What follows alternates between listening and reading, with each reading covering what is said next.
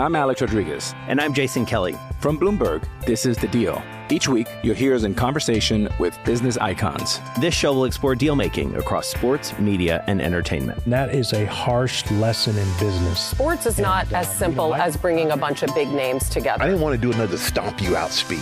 It opened up so many more doors. The show is called The Deal.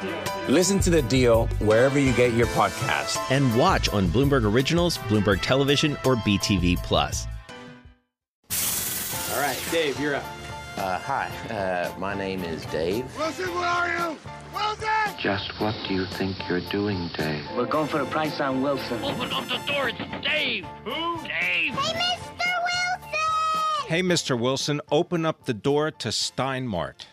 Well, that's something well worth doing, but a whole lot of investors were walking out the door today. Stein Mart's a discount store chain that began in 1908 with a location in Greenville, Mississippi. Sam Stein opened that store, and his grandson, Jay Stein, expanded the company into a national chain with about 280 locations. It's based in Jacksonville, Florida these days. Stein Mart has been publicly traded since 1992, ticker SMRT.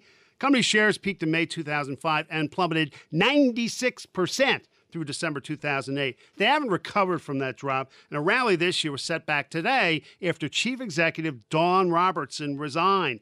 Robertson lasted just 6 months as CEO after succeeding Jay Stein. She was also Stein Mart's top merchandising executive. Now, President Hunt Hawkins was named interim CEO. They're looking for a merchandising chief. Stein Mart also said gross profit for the current fiscal quarter may fall about 1.5 percentage points relative to sales from the previous quarter. Company cited bigger markdowns and higher occupancy costs, mostly for new stores.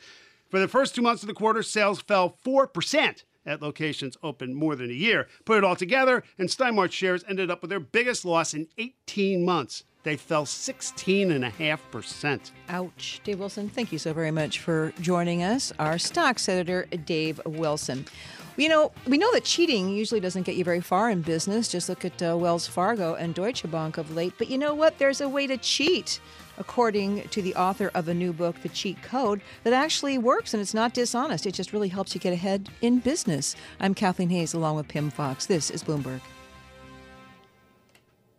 Join Bloomberg in San Francisco or virtually on May 7th for the Future Investor, Data-Powered Transformations. This 2024 event series will examine how data is not only playing a pivotal role in investment decisions, but serves as a driving force behind the construction of innovative, investable enterprises. This series is proudly sponsored by Invesco QQQ. Register at bloomberglive.com/futureinvestor/radio.